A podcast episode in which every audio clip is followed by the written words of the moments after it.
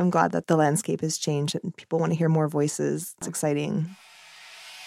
Hi, and welcome to Good is in the Details. I'm your host, Gwendolyn Dolski, and today you'll be hearing an interview with Mari Naomi. She is a cartoonist, she is an author, she is a podcaster, and she is also the creator of the database Cartoonists of Color. We're going to be discussing her graphic memoir, Kiss and Tell. It's a lot of fun, lots of discussions about love, about sexuality, about attraction. And then we'll talk a bit about the creation of her database. And we'll also talk about her podcast, Ask Bi Girls. Now, if you have any questions about this episode, feel free to tweet me at gdolski or at In the Details Pod. And if you're enjoying the show, please leave a rating or a review. Thank you. Here's the interview. Let's dive into Kiss and Tell, your first graphic memoir. Great. Okay, I loved this. First of all, have you been drawing since you were young? Is this... Well, I wanted to be a novelist, so I've been doing that for a long time. I didn't get into drawing comics until I was in my twenties, in the okay. nineties. But I'd always doodled before, but yeah, I'm not much of an artist. Well, how did this idea come to you? Because it's a really, it's really clever. It's really charming. Aww. It's also really insightful. For me, it brought some memories of, oh, what were some of my first crushes or awkward experiences or loves? Or I hope you'll share some of those with me today. Well, there was one with that. Oh, yes. No, I mean, I'm just thinking about that moment when you like somebody and it just feels weird, but you're not sure what's going on because you're talking about, or I mean, drawing these, th- there are these depictions of what it's like pre-puberty mm. when there's a crush. So you don't have any understanding of sexuality, but it's there. Yeah. And so you're with somebody and trying to figure it out. I think one of the first tales was somebody taking a picture. Oh, that- yes. The babysitter. Okay. Oh, did anyone who you wrote about come back into your life and say, hey, or? I'm in constant fear that oh. certain people will come back. Uh, most of the people I reached out to. Okay. Specifically, I'm afraid of the guy with the dingleberries, my first blowjob. uh, to, to recap, uh, it was I was fourteen and he uh, I went down on him, and uh, clearly he had never in his life washed underneath his penis. Uh, in in the illustration, I drew flies buzzing around the area. It it wasn't literally like that, but it just smelled like the worst toe jam ever. And, you know, I changed his name and, and certain things, but I think he'll know it's him. And even worse, or, all our mutual friends would know. But whatever. I'm not lying. It happens. Well, I mean, something that struck me was that... You should have washed his dick. You Your second graphic memoir was Turning Japanese? Uh, well, I, it was supposed to be Turning Japanese, but it ended up being Dragon's Breath and Other True Stories, which was a collection of stories mostly from the Rumpus, that website, okay. and then Turning Japanese, although I think I finished drawing Turning Japanese first. But yes. Um, when you were giving your talk at the X O X O festival, yeah. you had said that it had been declined for not being universal enough. Yeah. And then I'm looking at Kiss and Tell and I'm wondering, did you get that kind of a response for Kiss and Tell? Because... No, it's everyone gets crushes. Okay, okay. All right. Yeah. So that wasn't that wasn't part of it. Okay. Yeah. I, yeah, so I don't know exactly what it meant, but I took it as... Hey, this is about your being Japanese and we're not interested. And, it, it, and I, I had a really hard time at first finding a publisher for it. And then by the time it came on the market, I feel like the market was so different that I probably could have published it a lot easier. Mm-hmm. Uh, but, you know, that's great. I'm glad that the, the landscape has changed and people want to hear more voices. Yeah. It's exciting. I'm not jealous of the younger ones at all. I'm not really. Well, I have this... Let's see, something that you're, some other memories that just cropped up for me was this idea of the young love when you like somebody, but you don't know how to express it. So you have the best friend communicate it. Oh. And then there's all this communication between somebody else because there's this embarrassment around when you like somebody. It's like, so so-and-so wants to ask you out. The thought behind Kiss and Tell, which took about, I think, eight years for me to write and draw. Wow. Yeah, it takes a long time. The idea behind it at the time when I started it, which was a very long time ago, was I'd just gotten out of a crappy relationship and I just was like, why do I keep on getting into crappy relationships? So I was kind of doing it for catharsis, which I don't recommend anyone do, or as a public a book that you intend to publish. But that was where it started. Uh-huh. And it also didn't I, I think I had a vague notion like that would be a cool book. But I started drawing out these stories uh, and I started doing one that it didn't end up in the book because it happened much later than twenty-two, which is what the cutoff is for that particular book. And yeah, I, I just wanted to examine each relationship. And, and the more I did them, the more I started to see kind of how redundant it was getting or just what made a good story and what didn't. So mm-hmm. I, I started, I stopped trying to trying for the catharsis and I started to try to tell a good story. And uh, luckily I figured that out before, you know, yeah. the book was over. So about halfway through, maybe even earlier, I realized, oh, okay, this th- there's a, there kind of is a story arc here. There's things to knit it together. And my editor was very helpful at HarperCollins too. So it was that's that was what was behind the book. And yeah, eight eight years. That's a lot. To, at first, it was pretty sporadic. No, not really. But for towards once I got the publisher and then I had to finish the book, then I was working around the clock. But I mean, when I could find time because I mm-hmm. had other jobs. There was another, I think you were pretty young. And there's a, there's a drawing of you with a friend. I believe you're talking on the phone and the friend asks, do you want to get married? And your response is no, because I don't want to be someone's maid. Yeah. Uh, tell me more about that. That really struck a chord with me because has your idea evolved or what does that mean about as a child, what you were witnessing? Or my mom is a housewife and as a young girl, that's how I perceived it, was since she did all the cleaning and cooking that I felt that she was like a servant, mm-hmm. which now I don't see it quite that way. But when you're when you're young and all yeah. your friends, moms have jobs and, you know, it felt. So your parents' relationship was unique in comparison with your friends yeah. and their parents.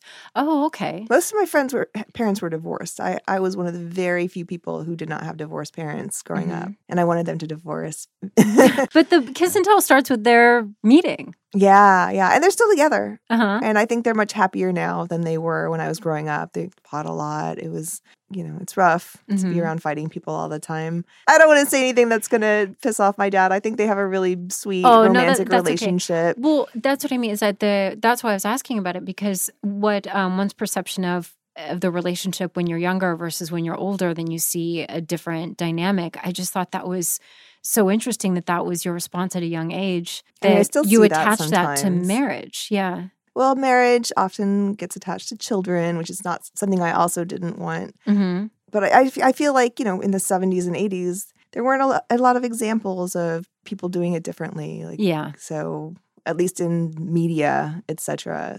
You described your first sex uh, experience, and it's was that it? That both you and the and the boy were like, oh, that that was it? Well, it's supposed to be such a big deal. I know. You know? I mean, it's fine. But that was, um, yeah, the was that it? I think that's what it is, is that we're told that you're not supposed to. It's so, oh, was that it? But it wasn't until, I think, later where you describe uh, – You're you're with a boy and then something's about to happen. You're like, stop, stop. And then, and then oh, right. it doesn't, and it's an orgasm. And you're like, oh, that was great. Well, I don't think that, that was great. I was a little freaked out, actually. Yeah. I'm like, because I, you know, you, you lose control a little bit. And I don't like that. Or I didn't yeah. like that at however old I was, fifteen. One of our guests on was talking about sex ed and about this um, poverty of information for young girls about what's going on with their body. That so was a good episode. I guess, boy, oh, thank you. I'll have to tell Amanda that. So, that's something that boys, I guess, even with the discussion of like, don't masturbate or whatever, is because they already know what happens and what's going on, but girls have no idea. So an orgasm is kind of a surprise. It's kind of surprise. Like a, oh. It's a lovely surprise. I feel like once I figured out the orgasm, sex got a lot better. Surprise. Yes, yes. And then, was Alyssa your first girl crush? No, in fact. Or she was your friend? She was my friend. Okay. Uh, in fact, I didn't put my first girl kiss in there because it's very, very complicated and it would have taken a – I'm writing a whole nother book about her. Okay. So I, I – How up, old are you? I left out a lot. eighteen maybe, I want to say. nineteen. Wait, there was girl kissing though in Kiss and Tell, wasn't there? There sure was. Okay. Yes. So when you say I didn't talk about my first girl kiss. The first girl mean? kiss I ever had was not included in Kiss and Tell. Ah, okay. People think that it's a tell-all. I'm like, no, there's so much more. Oh my goodness. It was so much more slutty than that book. I say that with pride. It's a good time. So um, your first Girl Kiss then is getting its whole It's why do you think that this deserves that that deserves its whole project unto itself? It was very complicated. Uh, she was another very close friend, and all this other stuff happened. And I'm I'm writing a whole book about it. Okay, uh, but in a nutshell, we were very, very, very close friends for many, many, many years, and then one day we weren't, and I couldn't figure out why. A decade later, I found out why she'd been betraying me, da-da-da, but I'd been blaming myself for the loss of our friendship. Like, a lot of mm-hmm. things happened, and, um, God, yeah, it's it's very complicated, uh, but, you know, I'm still kind of sorting it out. And I feel like if I'd included anything about her, then I would have had to tell a story that I didn't know the ending to yet. Okay. And I'm still kind of figuring it out, but I'm closer. So what has been the response to Kiss and Tell? Mostly it's aimed at my husband. He gets a lot of, why did you let her make this book? Right? Right? Let her make this exactly. book. Exactly. And see, this here we go back to the whole, like, conservative, I don't want to be a maid kind of thing. That that all fits in where suddenly mm-hmm. I'm someone's property, which he mm-hmm. doesn't obviously see it that way, or else I wouldn't be married to him. He gets it a lot. Wow. In Q and A's, if he's there, people always come up to me, what do you think about I mean, people Kiss and Tell came out so long ago that people don't even talk about it anymore, but that was a pretty common, probably the most common question was aimed at Gary. And what's funny is the whole reason he was interested in me is because I showed him pages of Kiss and Tell as I was making it. Aww. He wasn't interested before. And then he's like, oh, this is really cool. This is really honest or whatever. And and so that's what interested him in, in me romantically. So it was actually a good thing. mm-hmm. Yeah. So what Kiss and Tell does, I'd, it's kind of this honest look at, at, well, at your story. But I think that what a lot of people would probably resonate with is just this awkwardness and all the crushes. And then there's heartbreak, somebody, you know, letting you down or whatnot. Uh, one surprise I got out of the book was seeing who was interested in it, who became fans, because I assumed it would be women younger than me. And I did get a lot of that, but I feel like the other half of my audience were guys the age of the people I would have been dating at the time, so a bit older than me, maybe ten years older than me, mm-hmm. just got really into the book. And I didn't really get it until one day at a library talk, I think in Olympia, I mentioned that, hey, this is, haha, this is interesting. All these older dudes are into the book. And after the talk, some older dudes came up to me and told me exactly why they were into it. It was because back in the day when, you know, they would have gone out with someone like me, they had no idea what was going on in a woman's mind or a girl's mind. Mm-hmm. Uh, and then so I was kind of demystifying the whole female brain, which I thought was pretty awesome. That's the whole point of reading, right? Is to get into someone else's brain and yeah. figure out how they tick. At the end of the book, you say that you noticed that you were learning about yourself through all these relationships. Yeah. do you remember do you remember this? Is there something when you look back and you're saying, okay, wait, there's a pattern here or whatnot, but well, I feel like a lot of women in their twenties especially are really eager to get to know themselves. And I was one of those people where mm-hmm. I just, I really want to get to know myself, which now I, you know, now I'm in my forties. I'm like, that's, that's funny. Like, yeah. Why was I in such a rush?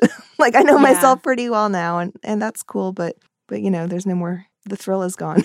Just kidding. Well, we do learn a lot about ourselves through, I think through the relationships, through the way that we handle them, we figure out what we want. For me, I was, it concerned me because I, I was a serial, well, But I was always in a relationship or always, always hooking up with guys. And I and I feel like a lot of my likes and dislikes were kind of, I don't want to make myself sound like a parasite, but I, other people's interests became my own. And so at the end of this, I'd never really been alone. And so I wasn't sure, well, what part of this is me and what part of this is other people? And yeah. do I even exist? Da, da, da, da. But then, you know, much later in my thirties, I got a lot of alone time and, and realize, oh, hey, I'm awesome. This and your likes and dislikes are not your personality. But when you're young, you don't know that. Yeah. But I'm thinking about, you know, people that, that I've dated, if they have a particular interest and then all of a sudden they introduce me to it and then I kind of keep that, not the relationship, but the, but the interest. And so, but it's part of evolving me. I don't know if it's, I don't know if that's what I mean by part of learning about yourself or there's some great experiences or some, you know, wonderful recollections. I think for me, one of the hardest lessons, but also one of the most important ones, was um, if I was drawn to somebody because they fit what I was supposed to like, yeah. as opposed to what I genuinely liked. And um, there is a real, d- yeah, but then there's no magic, there's no chemistry, or it feels kind of forced, but I didn't, I didn't realize I was forcing it while I was in the situation. Yeah. It wasn't until I was out. And then when you just are completely, you know, attracted to somebody and you don't know what the rhyme or reason is, you just know that it's there. It's and that's pheromones. A lot more. I, I, I think that's all it comes down to personally. Convince me otherwise. I think that attraction is something that happens.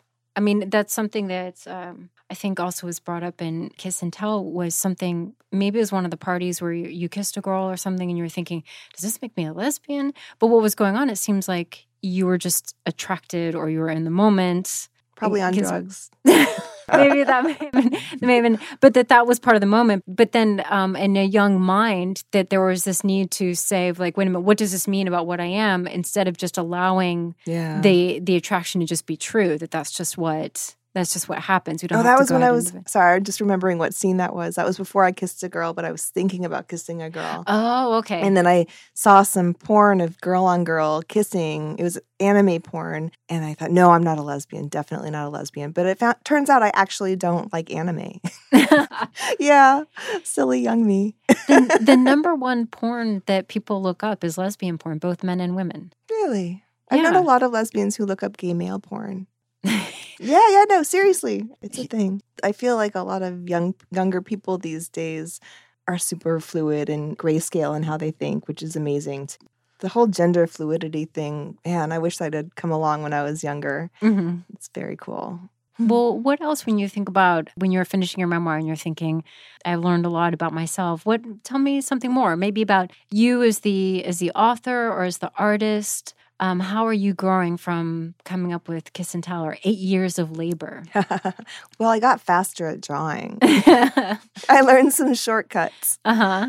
Yeah, I think I just got better at drawing. The thing is, with memoir, is you there is no ending. Yeah. Ever. So it's all about, well, where shall I end this? And there's no moral to the story, or if there is, it's going to seem forced because there is no moral to the story. Maybe you learn from things, but it's all shades of gray.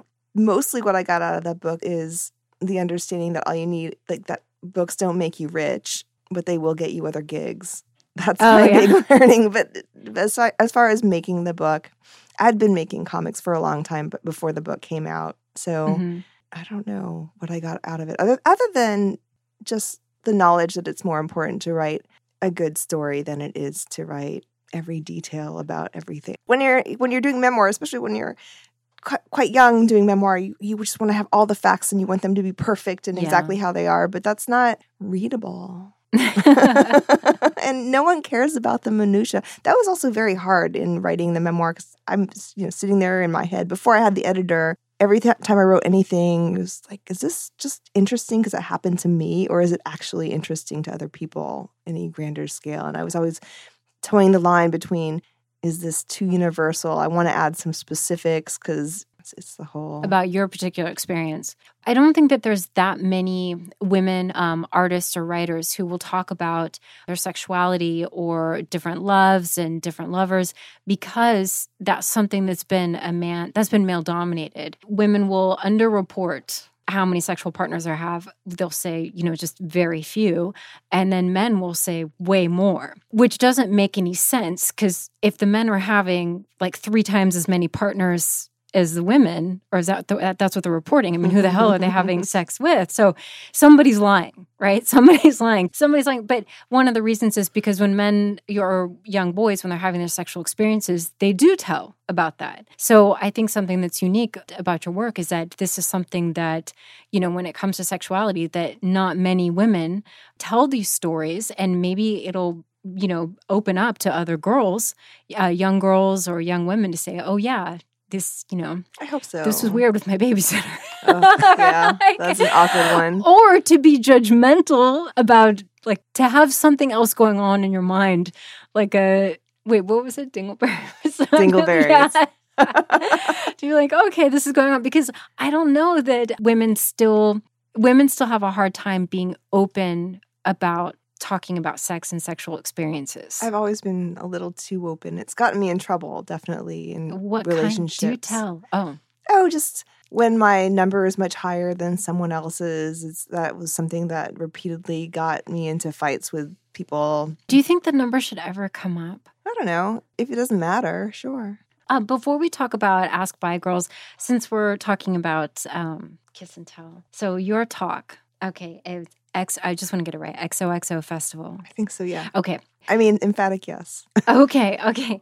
And you talked about creating um, the database for Cartoonists of Color mm-hmm. and how that came about. But what I would really like to know is that at a couple points in talking about creating the database, you started to tear up. Mm-hmm. And I want to know what was going on with those tears. Oh, my God. What was bringing them about? So just talking about it. So this might make me cry. Just F Y I, and it's it's okay.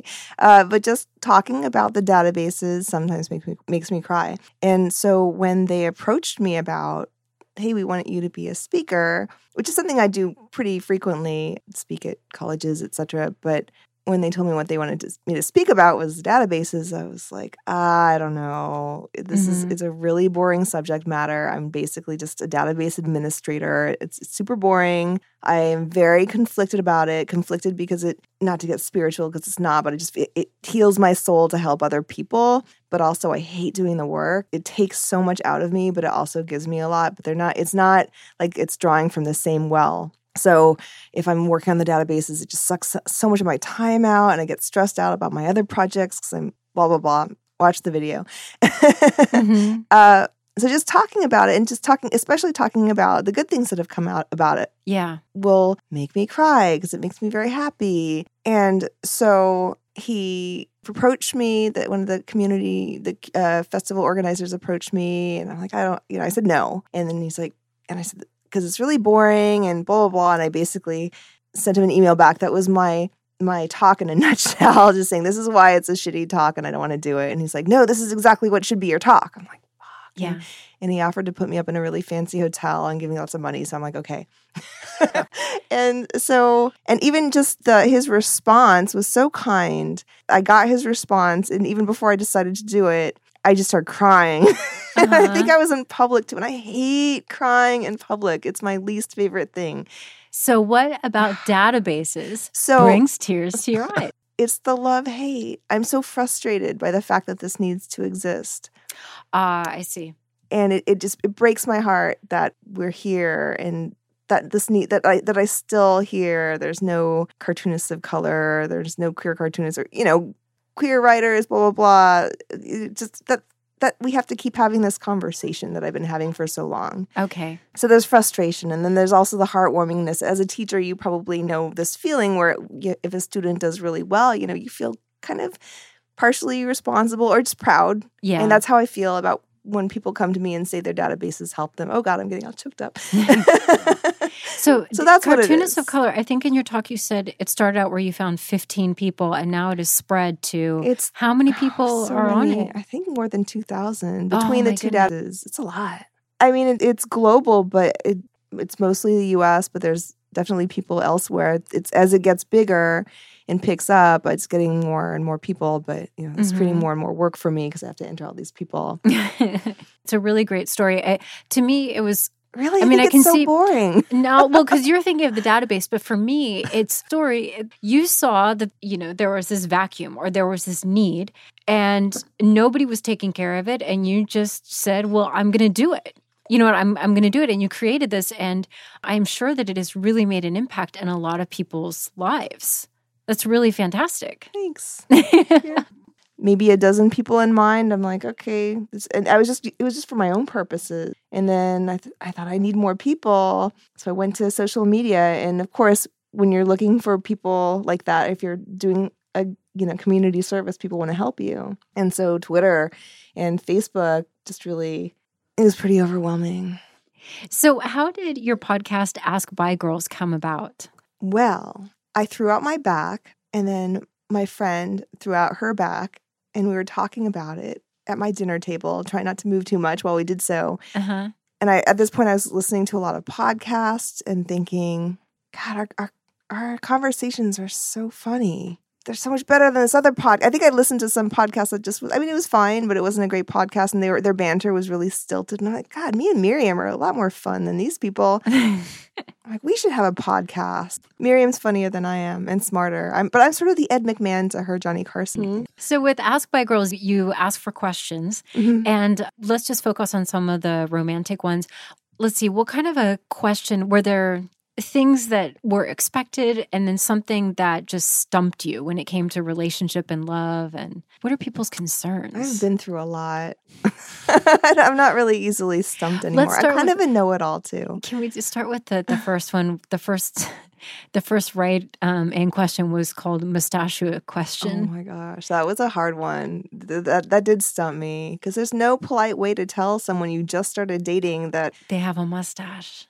Yeah, and they just started dating, and this woman was like, "How do I politely tell her to shave it?" I don't think you can. No, I, I think no I think that way, that's yeah. I think that's over time. And I guess it was bristly. I think that's something that maybe in time when you get to know each other better, but yeah, yeah, because that's not quite the same as like you've got something in your teeth. Nah. Like that's okay on even date one. But also, but, it kind of signals to me that she wasn't that into her because. Again, pheromones. If, mm-hmm. you know, someone could be great on paper, but I'm just not feeling it. Someone yeah. could have whatever gnarly thing that I'm dislike all over their face. and, and it doesn't matter because I just want to, you know, pounce them.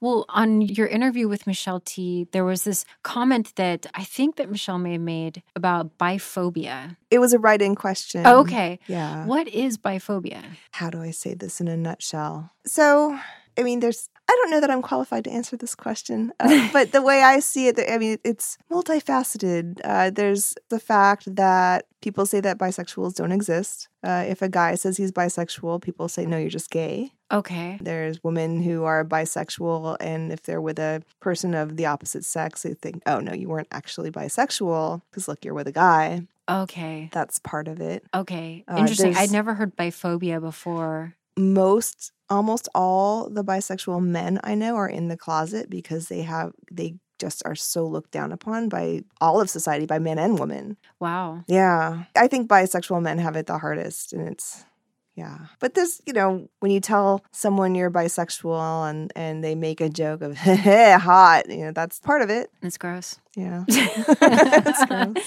Well, I think that there's that assumption. I don't know. I think that people leave out attraction, you know, because there's this assumption that attracted to everything, bisexuality means that you're attracted to everything, and that's that's not true. You really still have not to true. Have personality, and yeah. you know, oh, gosh, it, oh my yeah. god.